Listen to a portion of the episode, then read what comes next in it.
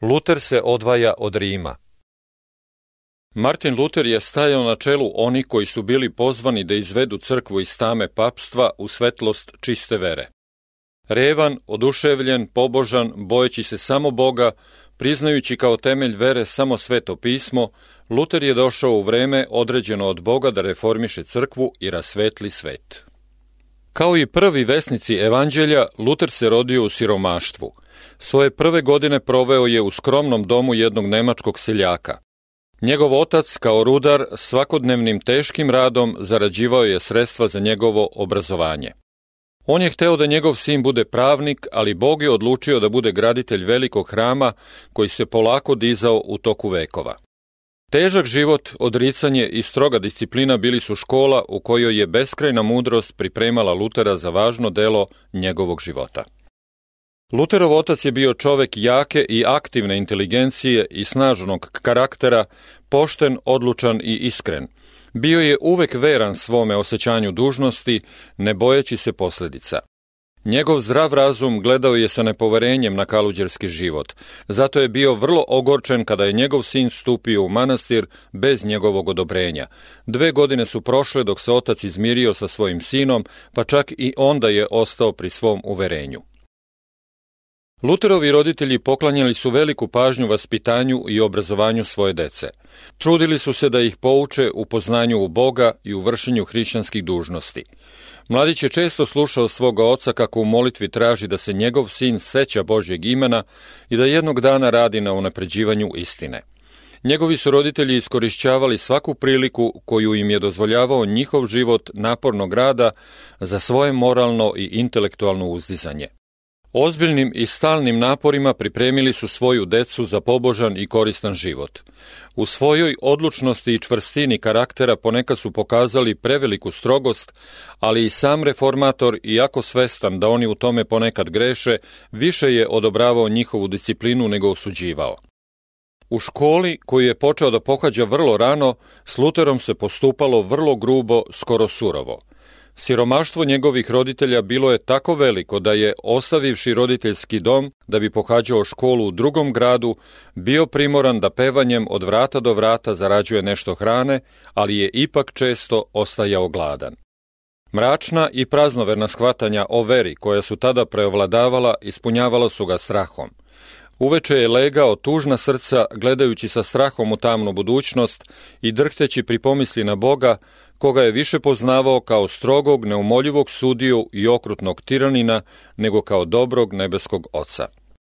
Ali uprkos mnogih i velikih obeshrabrenja, Luter je ipak odlučno težio za višim moralnim i duhovnim idealom, koji ga je toliko mnogo privlačio.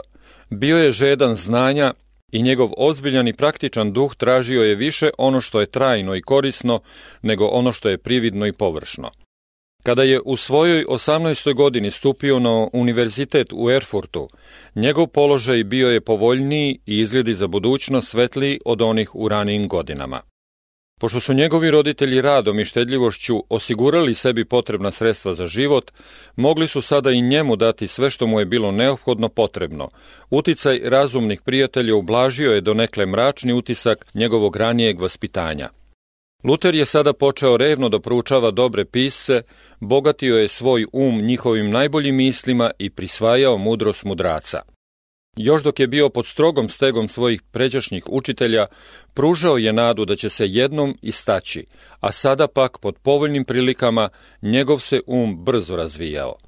Dobro pamćenje, živa mašta, zdravo rasuđivanje i neumorni rad uskoro su ga uzdigli u prvi red među njegovim drugovima. Škola mu je pomogla da intelektualno sazri i probudila je u njemu duhovnu aktivnost i oštroumnost, što ga je pripremilo za docniju borbu u njegovom životu. Strah gospodnji ispunjavao je Lutorovo srce – On ga je osposobljavao da sačuva čvrstinu svojih namera i vodio ga je dubokoj poniznosti pred Bogom. Stalno je osjećao svoju zavisnost od Božje pomoći i svaki dan odpočinjao je sa molitvom tražeći od gospoda vodstvo i pomoć. Imao je običaj da kaže, usredno se moliti više je nego pola proučavanja. Kada je Luter jednog dana pregledavao knjige u univerzitetskoj biblioteci, pronašao je jednu latinsku Bibliju. Nikad ranije nije video takvu knjigu, čak nije znao da ona postoji. Pre toga je slušao delove iz Evanđelje i poslanica koji su se čitali narodu na javnom bogosluženju i mislio je da je to ceo sadržaj Božje reči. Sada je prvi put video celu Bibliju. Sa strahom i čuđenjem prelistavao je njene svete stranice. Ubrzanim pulsom i uzrhtalim srcem čitao je sam reči života, prekidajući na mahove čitanje usklikom O, kad bi mi Bog dao jednu ovakvu knjigu. Nebeski anđeli bili su pored njega i zraci svetlosti sa Božjeg prestola otkrivali su njegovom razumu blago istine. Uvek je strahovao da će ožalostiti Boga, a sada ga je, kao nikada pre, obuzelo duboko saznanje o njegovoj ličnoj grešnosti. Iskrena težnja da se oslobodi greha i pomiri sa Bogom nagnala ga je da stupi u manastir i da se posveti kaluđerskom životu. Ovde se od njega tražilo da obavlja najniže i najteže poslove i da prosjači od kuće do kuće. Bio je u godinama kada čovek najviše teži da bude poštovan i cenjen i ovi niski poslovi duboko su vređali njegova urođena osjećanja, ali je strpljivo podnosio poniženje, verujući da je to potrebno zbog njegovih greha. Luter je iskorišćavao za učenje svaki trenutak koji je mogao da odvoji od svojih običnih svakodnevnih poslova, otimao je vreme od spavanja, pa čak i vreme od skromnih obroka.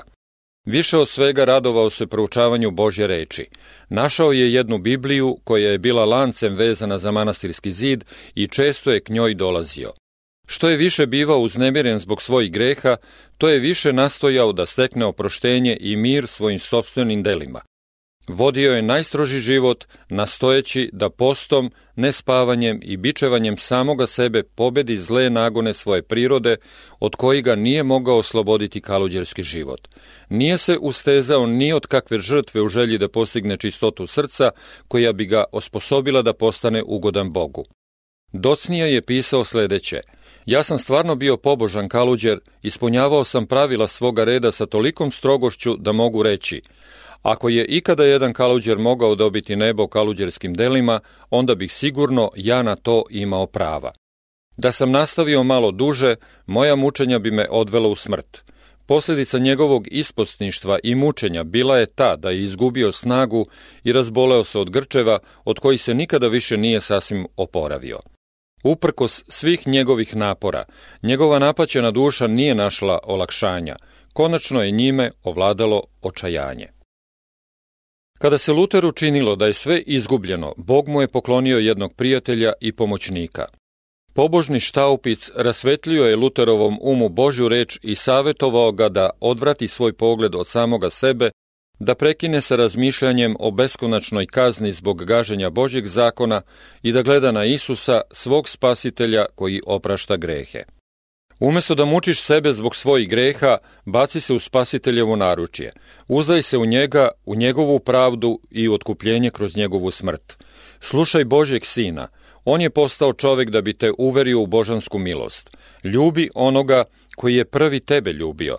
Tako je govorio ovaj vesnik milosti. Njegove reči učinile su na Lutera dubok utisak. Posle dugih borbi protiv ukorenjenih zabluda bio je najzad kadar da razume istinu i mir je zavladao u njegovoj uznemirenoj duši. Luter je bio posvećen za sveštenika i pozvan iz manastira da zauzme katedru profesora na Wittenbergskom univerzitetu. Tu se posvetio proučavanju svetoga pisma na izvornim jezicima. Počeo je da drži predavanja o Bibliji, i oduševljenim slušalcima tumačio je psalme, evanđelja i poslanice. Štaupic, njegov prijatelj i starešina manastira, savetovao ga je da stupi na propovedonicu i da propoveda Božju reč. Luter je oklevao, smatrajući se nedostojnim da propoveda Božju reč u Hristovo ime. Tek posle dužeg opiranja popustio je molbama svog prijatelja i pristao na to. On je već bio vešt u poznavanju pisma i Božja milost počivala je na njemu – Njegova rečitost oduševljavala je slušaoce, jasnoća i moć kojom je iznosio istinu uveravala je njihov razum, a njegova pobožnost osvojila je njihova srca. Luter je još uvek bio odan sin papske crkve i nije ni pomišljao da će ikada biti što drugo. Božje proviđenje pružilo mu je priliku da poseti Rim. Putovao je peške, a na putu je noćivao po manastirima. Stigavši u jedan italijanski manastir, Začudio se bogatstvu, sjaju i raskoši koju je tamo video. Snabdevani kneženskim prihodima, kaluđeri su živeli u sjajnim stanovima, oblačili su se u najskuplje i najrajskošnije haljine, a hranili su se sa obilatog stola. Luter je sa bolnom zabrinutošću upoređivao ove prizore sa svojim životom samoodricanja i napornog rada. To što je video zbunilo ga je. Najzad je u daljini ugledao grad na sedam brežuljaka. Duboko dirnut, bacio se na zemlju i uzviknuo. Pozdravljam te, sveti Rime. Ušao je u grad, posjećivao je crkve, slušao čudnovate priče koje su ponavljali sveštenici i kaluđeri i obavljao je sve propisane obrede.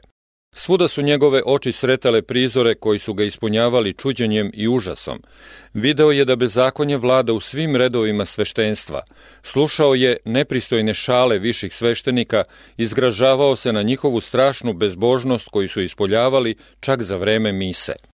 Kada se pomešao među sveštenike i građane, sretao je svuda rasipnost i razvrat. Magde se okrenuo, svuda je nailazio na bezbožnost umesto na svetost. Docnije je pisao, Niko ne može ni da zamisli kakvi gresi i kakva bezbožna dela se čine u Rimu. Čovek treba to da vidi i čuje da bi mogao verovati. Zato s pravom neki kažu, ako postoji pakao, onda je Rim na njemu sagrađen. To je bezdan odakle izlaze svi gresi. Jedan novi papin dekret obećao je oproštenje svima onima koji bi se na kolenima popeli na vrh Pilatovih stepenica, za koje se tvrdi da je po njima silazio naš spasitelj kada je napustio rimsku sudnicu i koje su na čudnovat način prenete iz Jerusalima u Rim. Luter se jednoga dana pobožno penjao uz te stepenice kada je iznenada čuo jedan glas sličan grmljavini koji mu je rekao Pravednik će od vere živeti. Skočio je na noge i udaljio se sa toga mesta postiđen i preneražen. Te reči nisu nikada izgubile uticaj na njegovu dušu. Od tog časa razumeo je jasnije nego ikada pre kolika je zabluda ako se čovek uzda u ljudska dela da bi dobio spasenje i uvideo je potrebu nepokolebljive vere u Hristove zasluge. Njegove su se oči otvorile, a više nikad se nisu zatvorile pred zabludama papstva – Okrenuši svoje lice od Rima, okrenuo je od njega i svoje srce i od tog vremena odvajanje od Rima postalo je sve veće, dok najzad nije prekinuo svaku vezu sa papstvom. Posle svoga povratka iz Rima, Luter je dobio od univerziteta u Wittenbergu diplomu doktora teologije. Sada je mogao kao nikada pre da se posveti proučavanju pisma koje je toliko voleo – Učinio je svečani zavet da će u sve dane svoga života pažljivo proučavati i verno propovedati Božju reč, a ne priče i papsku nauku. Luter više nije bio običan kaluđer i profesor, već oponomoćeni vesnik Biblije. Bio je pozvan da kao pastir hrani Božje stado koje je bilo gladno i žedno istine. Odlučno je izjavljivao da hrišćani ne treba da primaju druge nauke, nego samo one koje se temelje na autoritetu Svetoga pisma – Ovim rečima udario je u temelj papske vlasti. One su sadržavale glavna načela reformacije. Luter je video kako je opasno uzvisivati ljudske teorije iznad Božje reči. Neustrašivo je napao vešto branjenu nevernost učenih i usprotivio se filozofiji i teologiji koje su tako dugo imale preovlađujući uticaj na narod. Takva proučavanja je proglasio ne samo kao beskorisna, nego čak i štetna i nastojao je da misli svojih slušalaca skrene sa lažnih zaključaka filozofa i teologa i da ih uputi na večne istine koje iznose proroci i apostoli. Dragocena je bila vest koju je on donosio žednim dušama. Nikada ranije nije takva nauka doprla do njihovih ušiju – Radosna vest o spasiteljevoj ljubavi i sigurnost oproštenja i mira kroz njegovu prolivenu krv obradovali su njihova srca i probudili u njima besmrtnu nadu. U Wittenbergu se zapalila svetlost, čiji su zraci doprli do najudaljenijih krajeva zemlje i čiji će se sjaj povećavati do svršetka sveta. Ali svetlost i tama se ne mogu slagati. Između istine i zablude postoji nepomirljiv sukob. Jedno čuvati i braniti znači drugo odbacivati i uništiti. Sam naš spasitelj je rekao, nisam došao da donese mir, nego mač. Nekoliko godina posle početka reformacije Luter je rekao, Bog me ne samo vodi, nego me goni napred. On me nosi, ja nisam svoj gospodar. Ja bih želeo da živim u miru, ali sam bačen usred buna i revolucija. On je sada stajao pred otvorenom borbom. Rimska crkva je trgovala Božjom milošću. Pored oltara bili su postavljeni stolovi menjača i vazduh je odjekivao od vike kupaca i prodavaca. Pod izgovorom da se sakupljaju prilozi za gradnju crkve Svetog Petra u Rimu, javno su se prodavale po nalogu pape oproštajnice za grehe. Cenom zločina podizao se Bogu hram, čiji je ugaoni kamen počivao na bezakonju. Upravo sredstva kojima se Rim služio u svrhu svog uzdizanja prouzrokovala su smrtni udarac njegovoj sili i veličini. Upravo ovo trgovanje oproštajnicama podiglo je jednog od najodlučnijih i najuspešnijih neprijatelja papstva, ono je izazvalo bitku koja je uzdrmala papski presto i potresla trostruku krunu na glavi pontifeksa. Kaluđer po imenu Tecel, određen da u Nemačkoj prodaje oproštajnice, bio je okrivljen za najpodlije zločine protiv društva i Božjeg zakona, ali izbegavši zasluženu kaznu za svoje zločine, postavljen je da zastupa papine koristoljubive i nesavesne planove. Velikom drskošću ponavljao je očigledne laži i čudnovate priče, kojima je zavodio neuki, lakoverni i sujeverni narod. Da su imali Božju reč, ne bi bili tako lako prevareni, ali je sveto pismo bilo zabranjeno narodu, da bi ostao pod kontrolom papstva i da bi time povećao silu i bogatstvo častoljubivih vođa. Kada je Tecel ulazio u neki grad, pred njime je išao glasnik koji je govorio Milost Božja i svetoga oca je pred vašim vratima. Narod je pozdravio lukavog bogohulnika kao da je sam Bog sišao s neba među njih. Bestidna trgovina uvukla se u crkvu, a Tecel je sa propovedonice uzvisivao prodavanje oproštajnica kao najskupoceniji Boži dar. Govorio je da će im se na osnovu njegovih potvrda o kupljenom oproštenju oprostiti svi gresi, bilo da su ih učinili ranije ili će ih tek učiniti i da ni pokajanje nije neophodno potrebno. Šta više, uveravao je slušaoce da oproštajnice imaju moć ne samo da spasu žive nego i mrtve i da u istom trenutku kada na dnu njegovog sandučića zazveči novac, duša u čiju korist je novac dat izlazi iz čistilišta i odlazi u nebo. Kada je Simon Mađioničar ponudio apostolima novac da bi dobio vlast da čini čudesa, Petar mu je odgovorio Novci tvoji s tobom da budu upogibao što si pomislio da se dar Boži može dobiti za novce. Ali Tecelovu ponudu su hiljade njih željno prihvatili. Zlato i srebro je teklo u njegovu blagajnu. Spasenje koje se može dobiti za novac bilo je više traženo nego ono za koje je potrebno pokajanje, vera i odlučan napor da se čovek odupre grehu i da ga pobedi. Nauka o oproštajnicama naišla je na otpor pobožnih i učenih ljudi u rimskoj crkvi. Bilo je mnogo njih koji nisu verovali tvrđenjima koje su se protivila razumu i božanskom otkrivenju.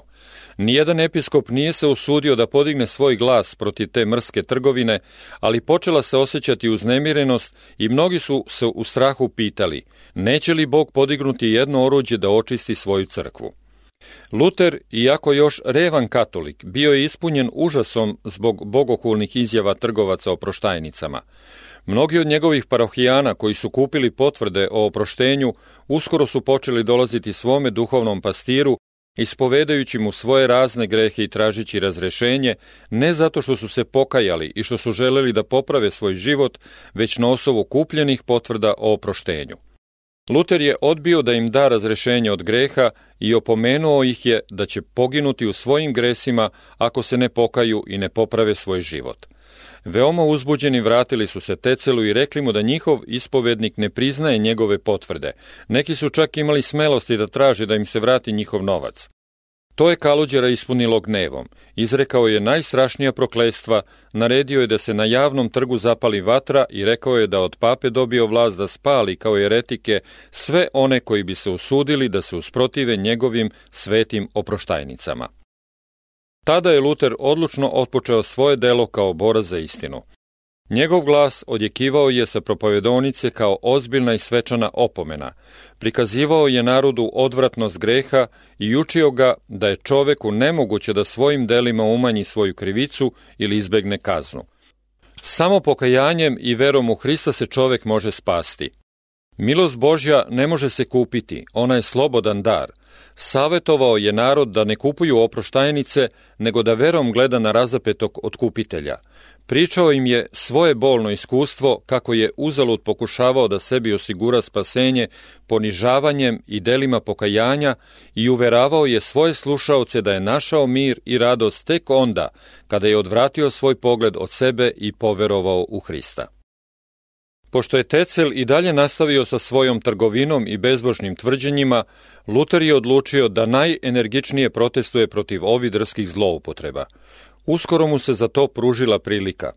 Dvorska crkva u Wittenbergu imala je mnogo relikvija koje su u izvesnim svečanim danima bile izložene pred narod i svi koji bi tada posjetili crkvu i ispovedili se, dobivali su potpuno oproštenje greha.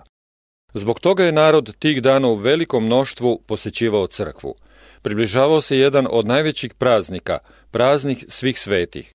U oči tog praznika Luter, pridruživši se onima koji su bili na putu za crkvu, zakucao je na crkvena vrata listu koja je sadržavala 95 tačaka protiv nauke o oproštenju. Izjavio je da je spreman idućeg dana da brani na univerzitetu ove teze protiv svih koji budu smatrali da je njihova dužnost da ih napadnu. Njegove teze privukle su sveopštu pažnju. Narod ih je čitao i o njima raspravljao po celom kraju. Nastalo je veliko uzbuđenje na univerzitetu i u celom gradu. Ove teze su pokazale da pravo praštanja greha i oslobođenja od kazni nije dato ni jednom čoveku, pa čak ni papi.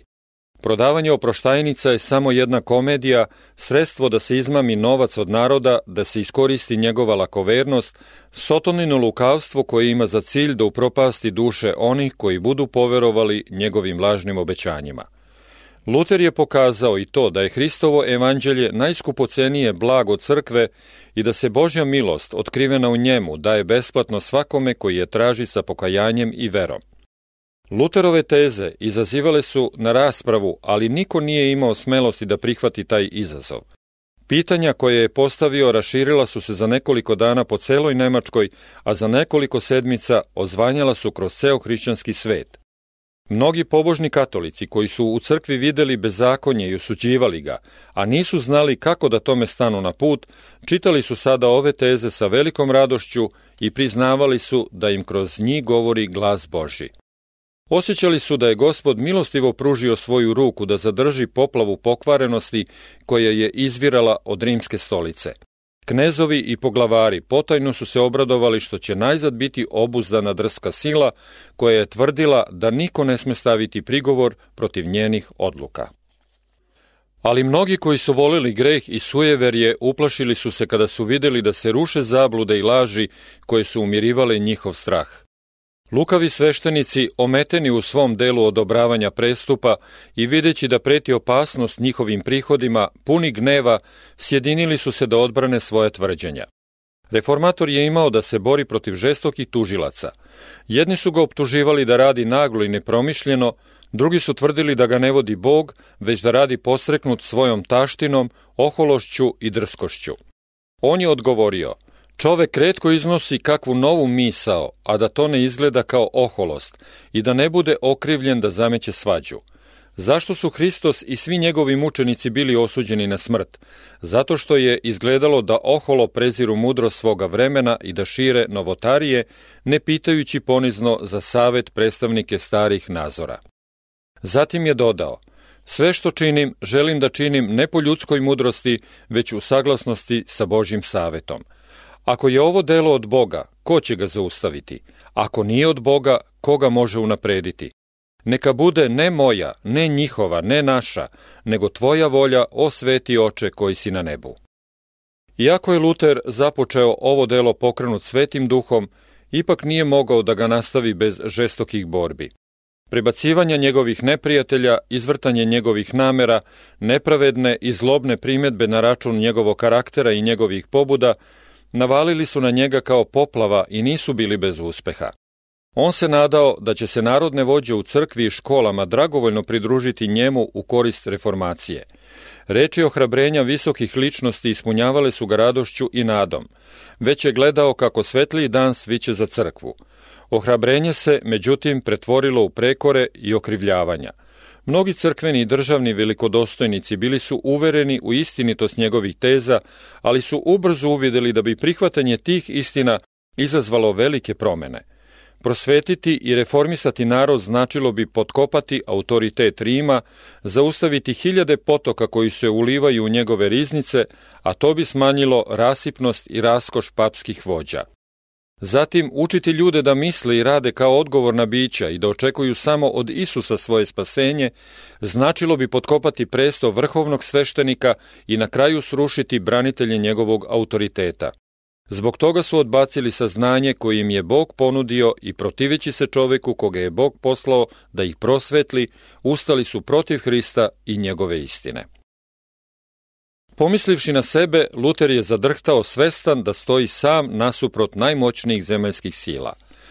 Kad kad je bio u nedoumici da li ga stvarno Bog vodi da se opire autoritetu crkve, on je pisao Ko sam bio ja da se usprotivim papskoj veličini pred kojom drhte knezovi i ceo svet? Niko ne zna koliko je moje srce pretrpelo u toku ove dve godine i u kakvu sam sumnju čak i očajanje često padao. Ali on se nije sasvim obeshrabrio. Kada mu je nedostajalo ljudske potpore, gledao je na Boga i učio je da se oslanja na njegovu moćnu desnicu. Jednom prijatelju reformacije Luter je pisao Jasno je da se pismo ne može razumjeti ni proučavanjem ni razumom. Tvoja prva dužnost jeste da počneš sa molitvom. Moli se Bogu da ti svojom velikom milošću da pravo razumevanje svoje reči. Nema drugog tumača Božje reči osim pisca te reči koji je sam rekao. Svi će biti naučeni od Boga. Ne očekuj ništa od svoga truda, od svog razuma. Uzdaj se jedino u Boga i uticaj njegovog duha. Veruj rečima čoveka koji je to iskusio. To je pouka od velike važnosti za sve one koji osjećaju da ih je Bog pozvao da drugima objave svečanu istinu za ovo vreme.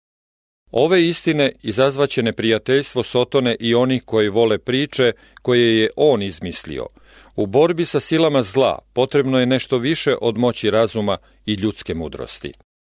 Kada su se protivnici pozivali na običaje ili na tradiciju, na izjave, na vlast pape, Luter im je odgovarao pozivajući se na pismo, jedino na pismo.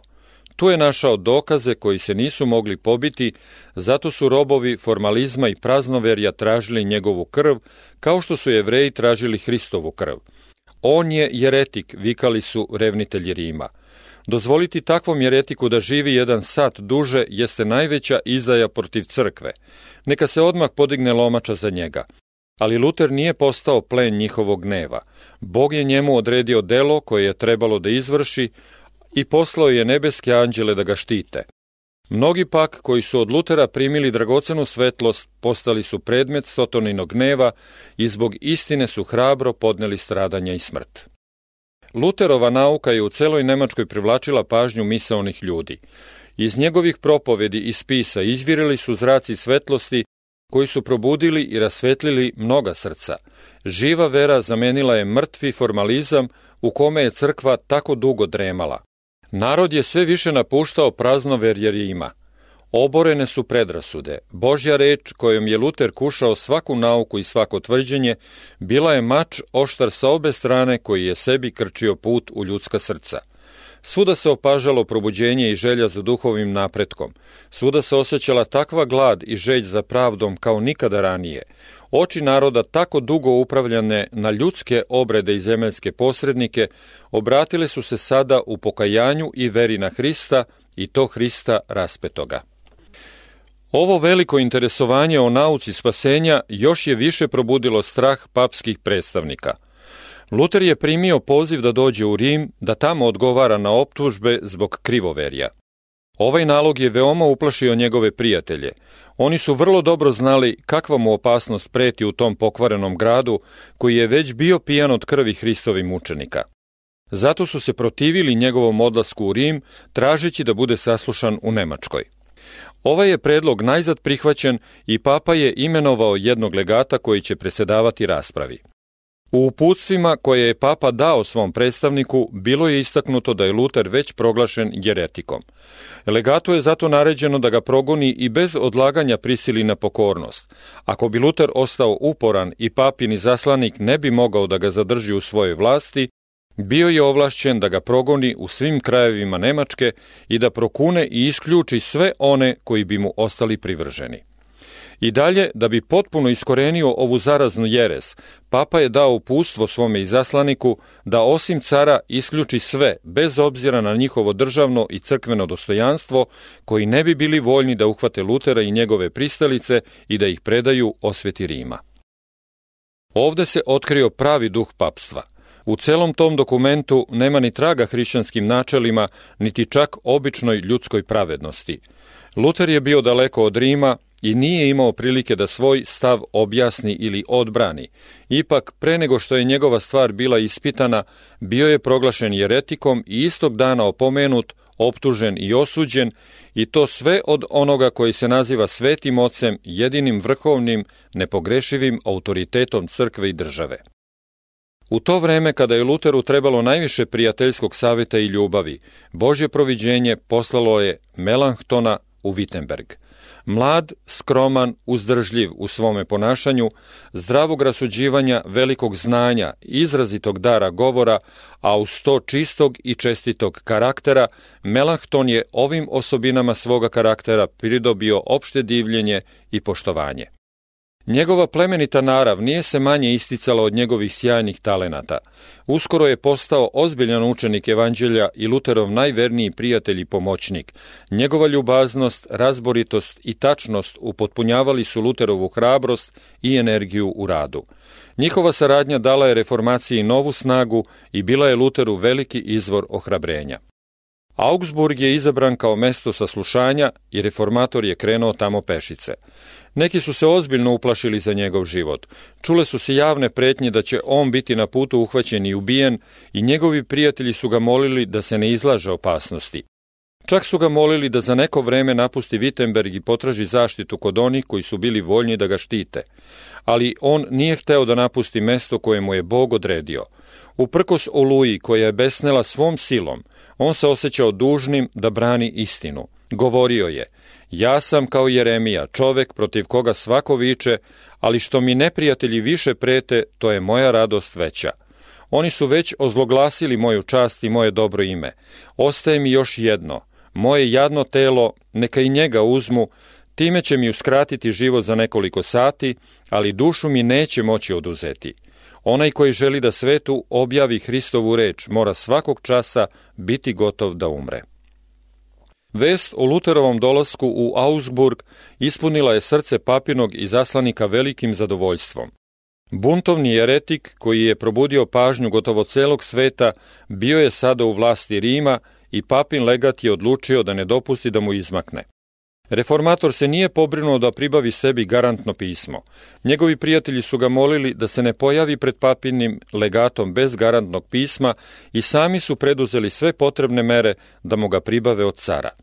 Legatova je namera bila da Lutera, ako je ikako moguće, prisili na poricanje, a ako mu to ne uspe, da ga odvede u Rim da bi onde podelio sudbinu Husa i Jeronima.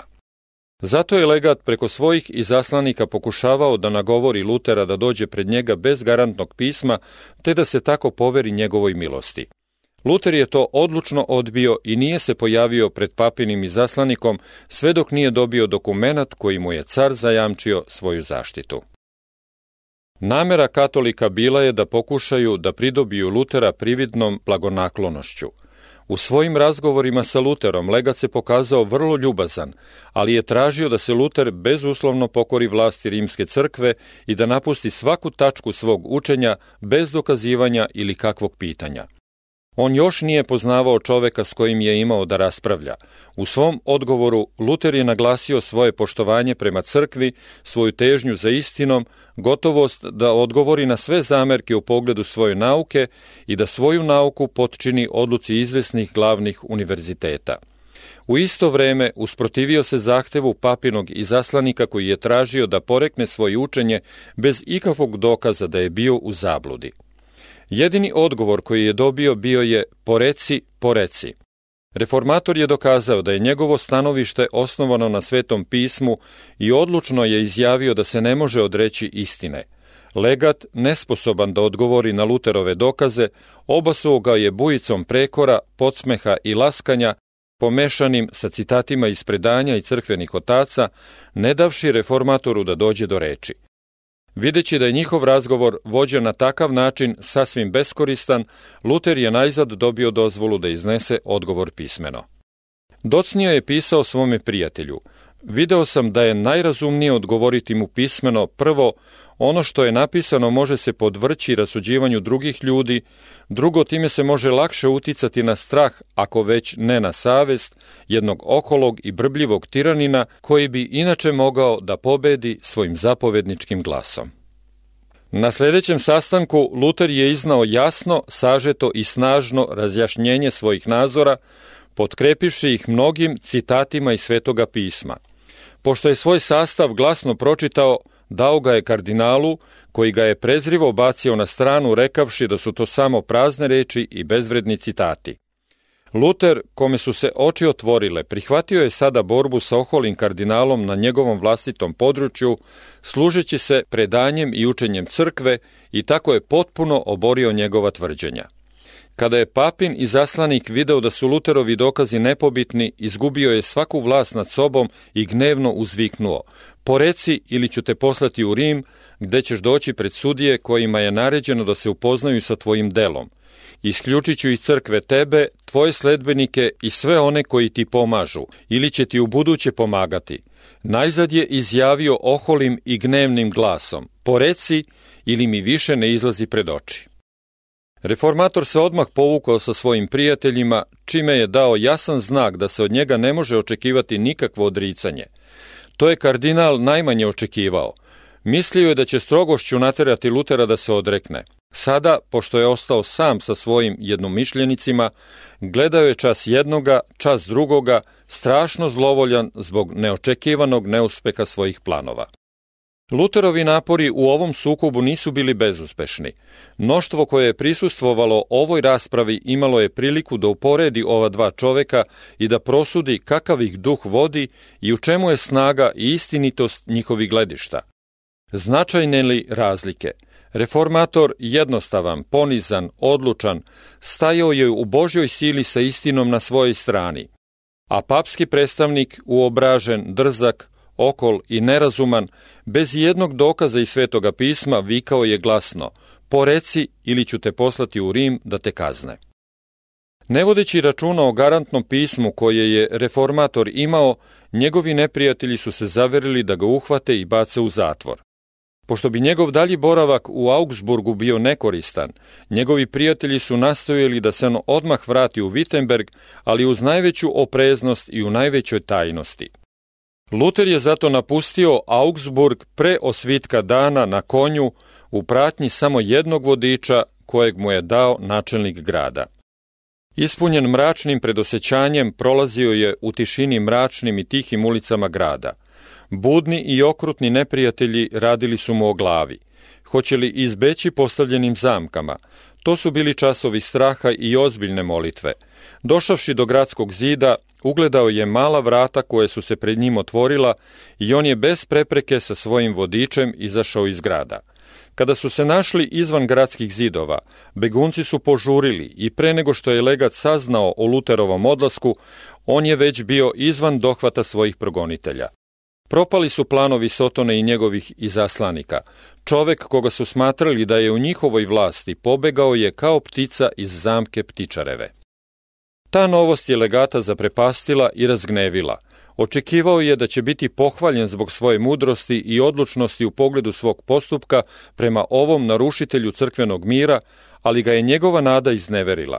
Svom gnevu dao je oduška u jednom pismu, upućenom Fridrihu, izbornom knezu Saskom, u kome je Lutera gorko oklevetao tražeći od Fridriha da reformatora pošalje u Rim ili da ga iz Saske protera. Luter je u svoju odbranu naveo da je gotov da se odrekne svog učenja ako mu legat ili papa iz pisma dokažu njegove zablude i pokažu da se njegovo učenje protivi Božjoj reči.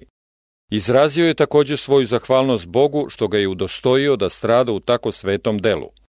Izborni knez je do sada slabo poznavao reformatorovu nauku, ali je bio duboko dirnut iskrenošću, snagom i jasnoćom Luterovih reči.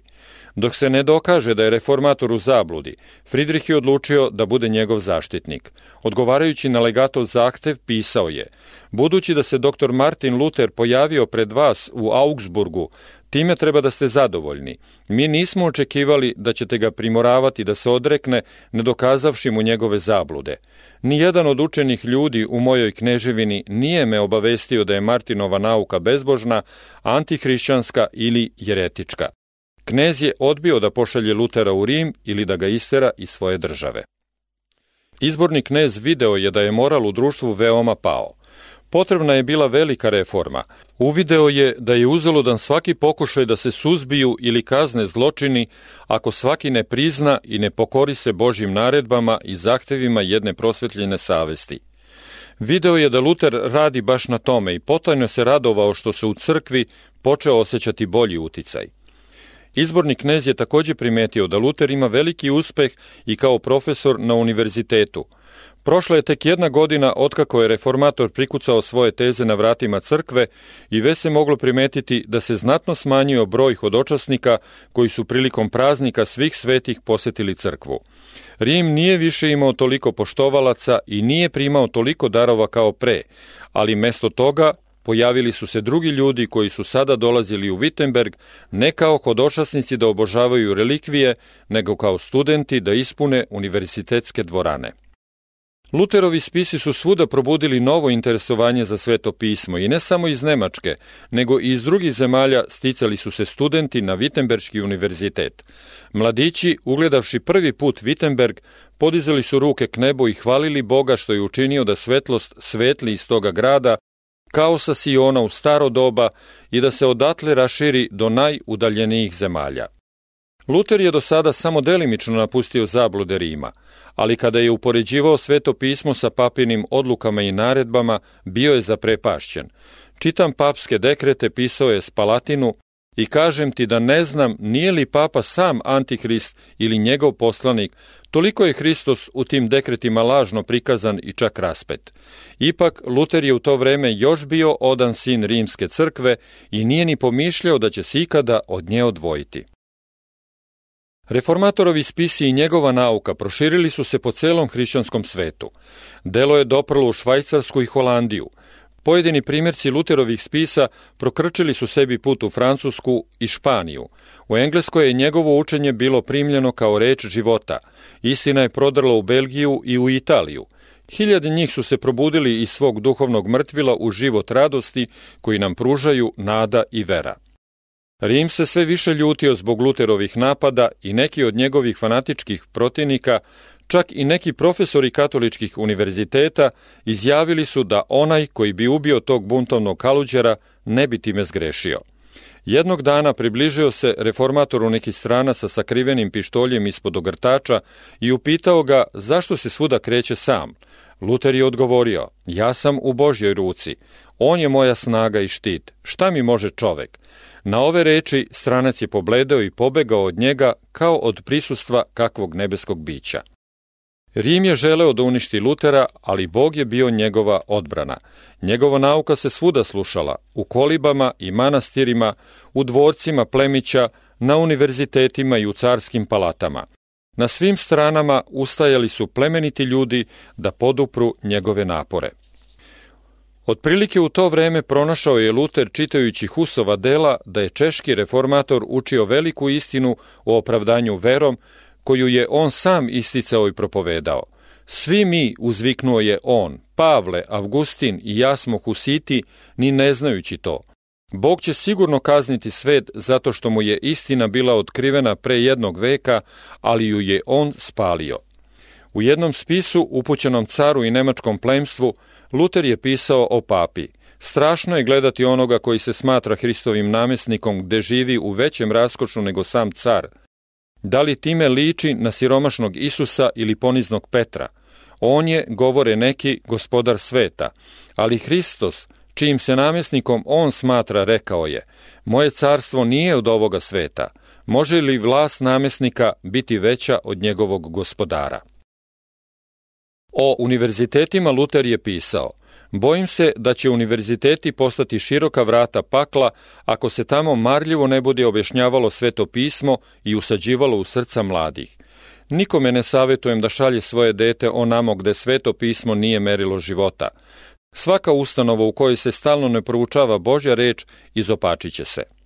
Ovaj spis se munjevitom brzinom raširio po celoj Nemačkoj i učinio je veliki utisak na narod.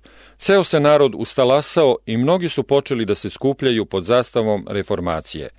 Goreći od želje za osvetom, Luterovi neprijatelji su posrekivali papu da preduzme protiv njega odlučne mere.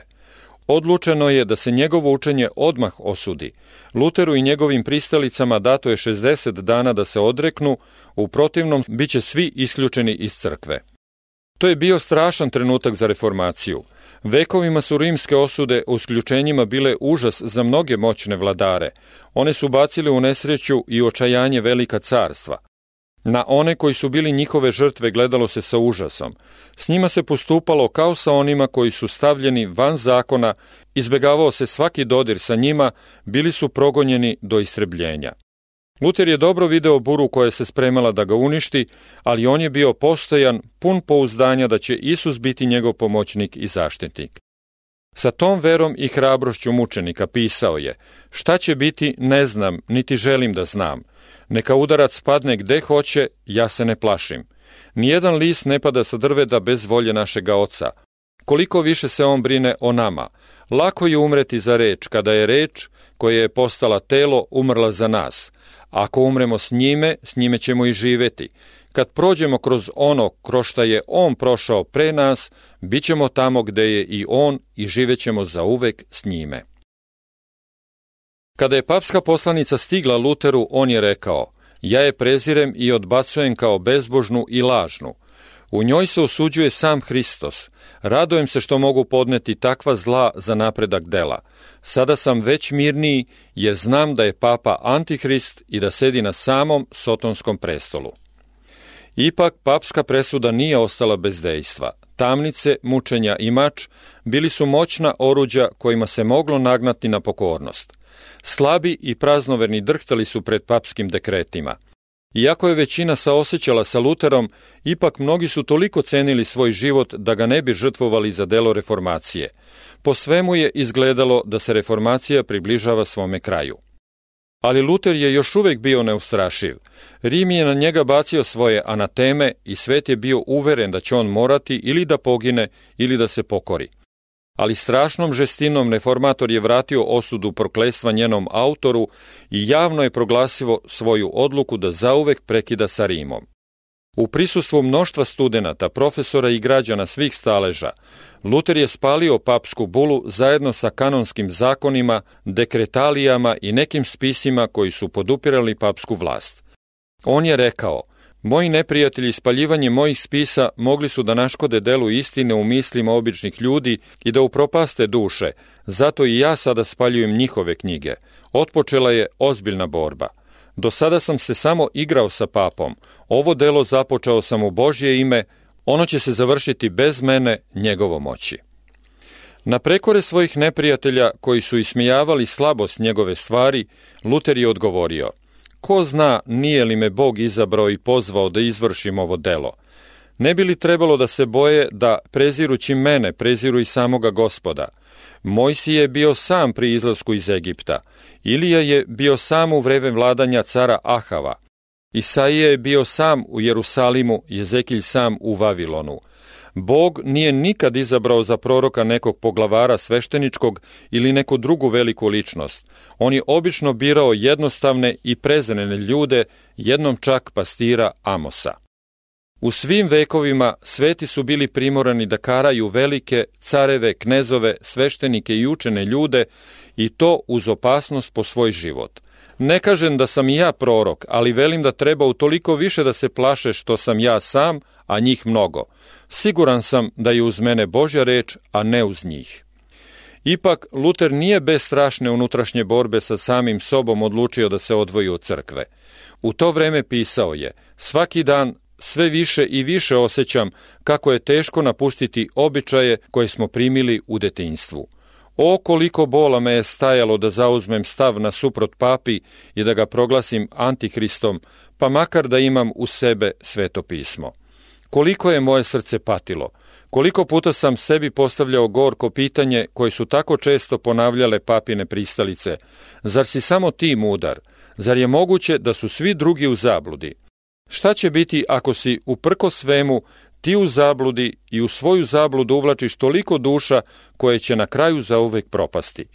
Tako sam se borio sa sobom i sa Sotonom, dok nije Hristos svojom nepogrešivom reči ohrabrio moje srce protiv ovih sumnji. Papa je zapretio Luteru isključenjem iz crkve ako se ne odrekne i sada se ova pretnja ispunila. Objavljena je nova papina poslanica koja je proglasila Lutera zauvek isključenim iz crkve i prokletim od neba, a isto prokletstvo palo je na sve one koji bi prihvatili njegovo učenje. Velika borba je svom žestinom otpočela. Svi oni kojima se Bog služi da objave istinu za svoje vreme uvek će nailaziti na protivljenje.